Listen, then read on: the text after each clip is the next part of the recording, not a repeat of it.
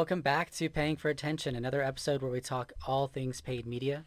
Uh, I'm Keegan Brown, CEO of Megethos, and I'm joined here today by Andrew Hollington, our VP of Operations. Today, we're going to be talking about five paid media updates to do after a site redesign. And really, the idea here is um, we've seen a lot of uh, clients over the years uh, redesign their site, uh, maybe switch platforms, uh, maybe just do a refresh, um, and uh, every single time something goes wrong. Uh, whether it's our fault, their fault, both of ours. Uh, so definitely something that you know impacts paid media and something that we wanted to talk about. Um, so if you're looking at doing a redesign, this is definitely the episode for you. So first things first, Andrew.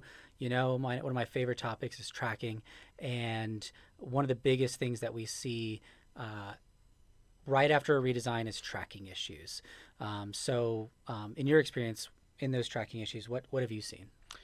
Uh, I mean, the most obvious one is the tags drop off in one way or another. Yeah. Uh, the the developer or developers forget to paste in the the, the source code, um, or they forget altogether to put GTM back on the site Mhm. where we had all of our uh, all of our tags in the first place. So obviously that's the first place to look. Are your tags still there? Yeah. Um, Which has made Google Tag Manager extremely important, right? Yep. Instead of having to remember the 30 different tags Yep. you had on your site, now you just really need probably one, maybe a couple different ones, but Google Tag Manager can really house all of those. So yeah, I agree.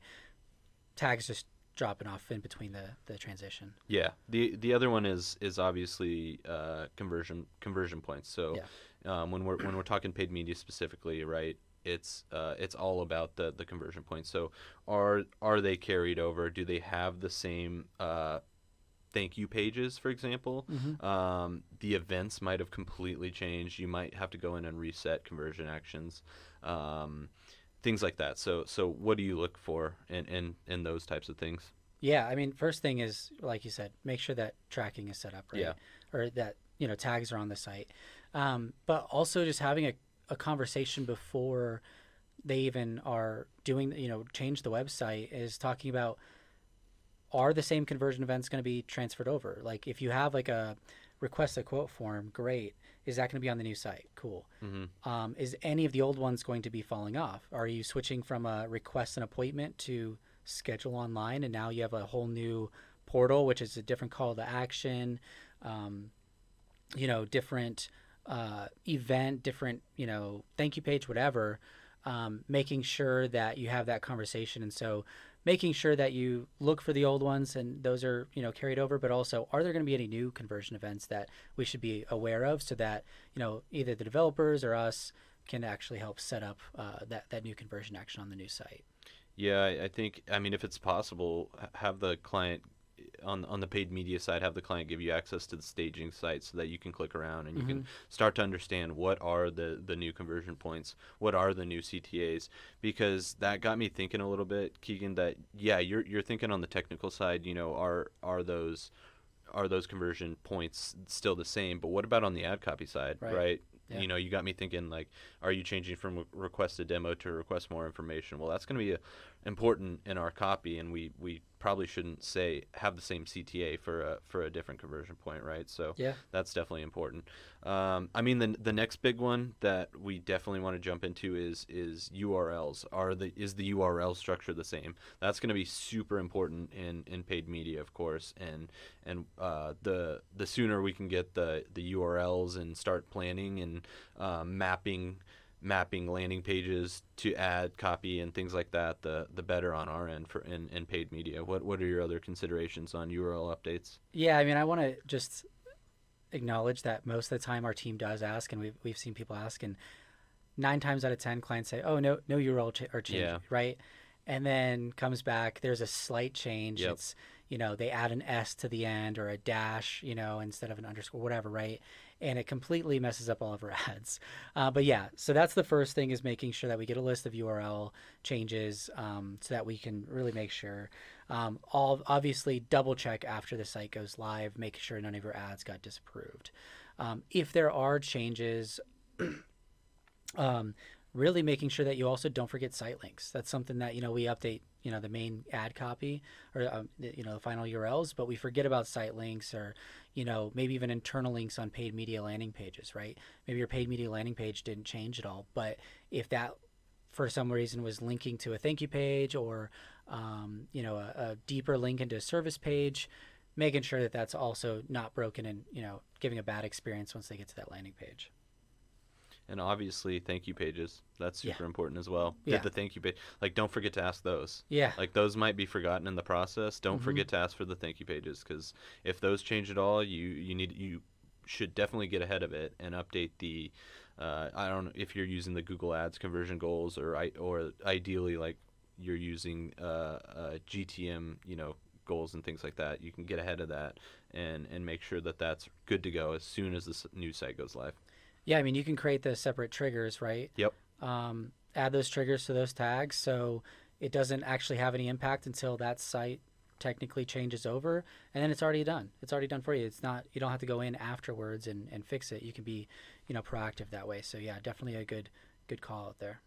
Beauty of gtm making our internal ad tech engineers life eas so much easier. Yeah. He loves it. we love it too.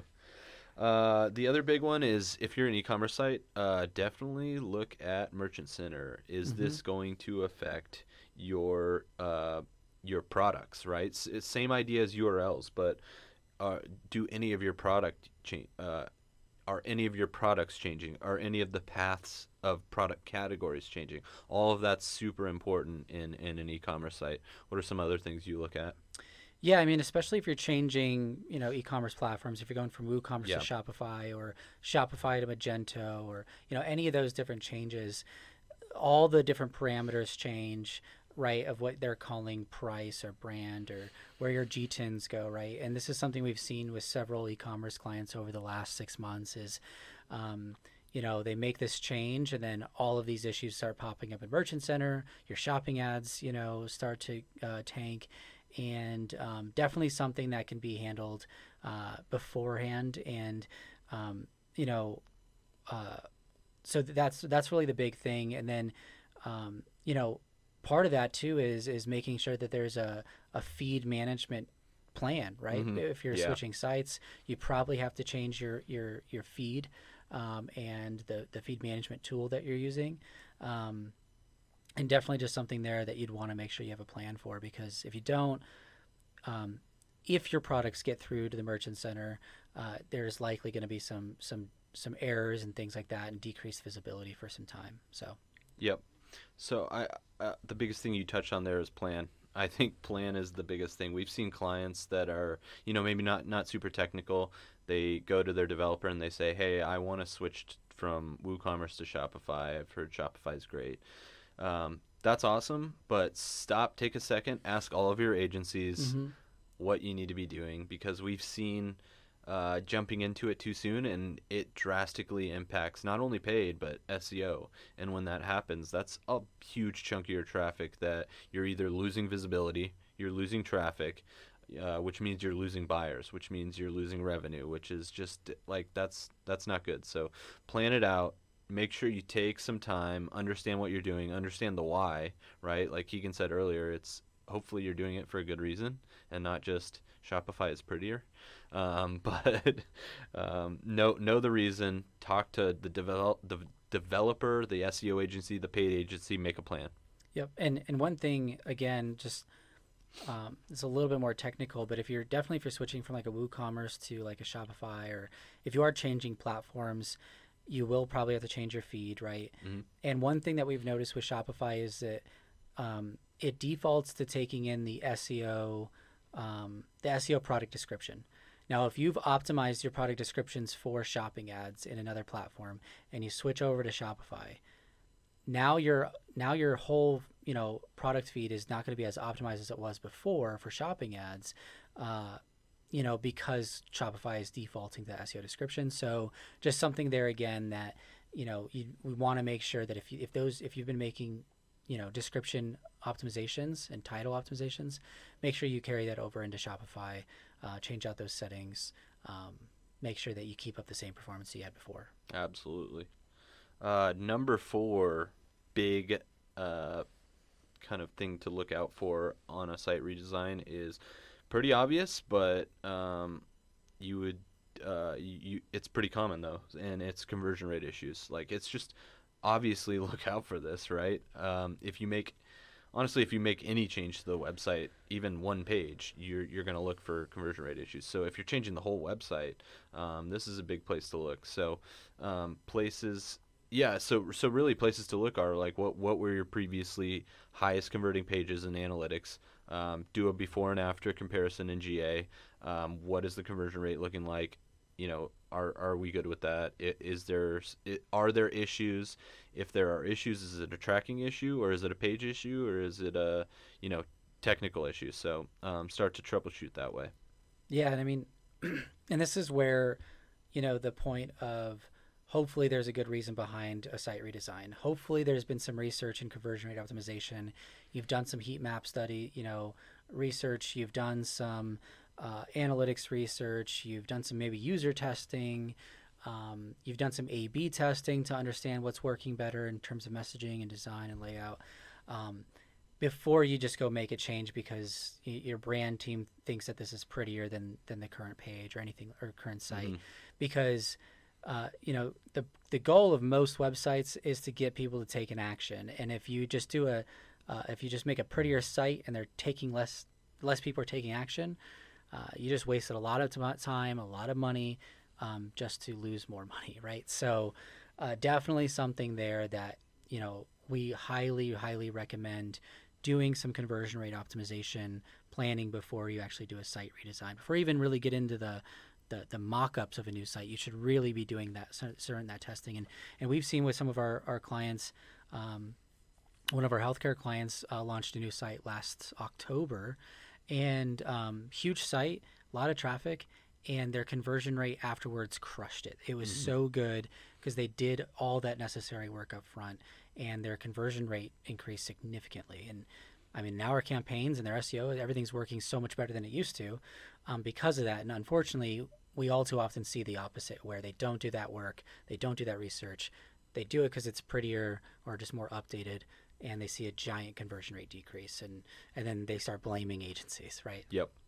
Yeah that's that's a huge thing. Far too often do you see a client say my site's just out of date. Mm-hmm. i just need a new i just need a new prettier site. And that's not a good reason. Or maybe maybe maybe that's a, an okay reason but to keegan's point do that research because you i guarantee you're going to see a conversion rate difference good or bad. Mm-hmm. and hopefully it's good right? Because changing a site and if you're just changing the font and colors and buttons around a little bit even that it's that's a ux change.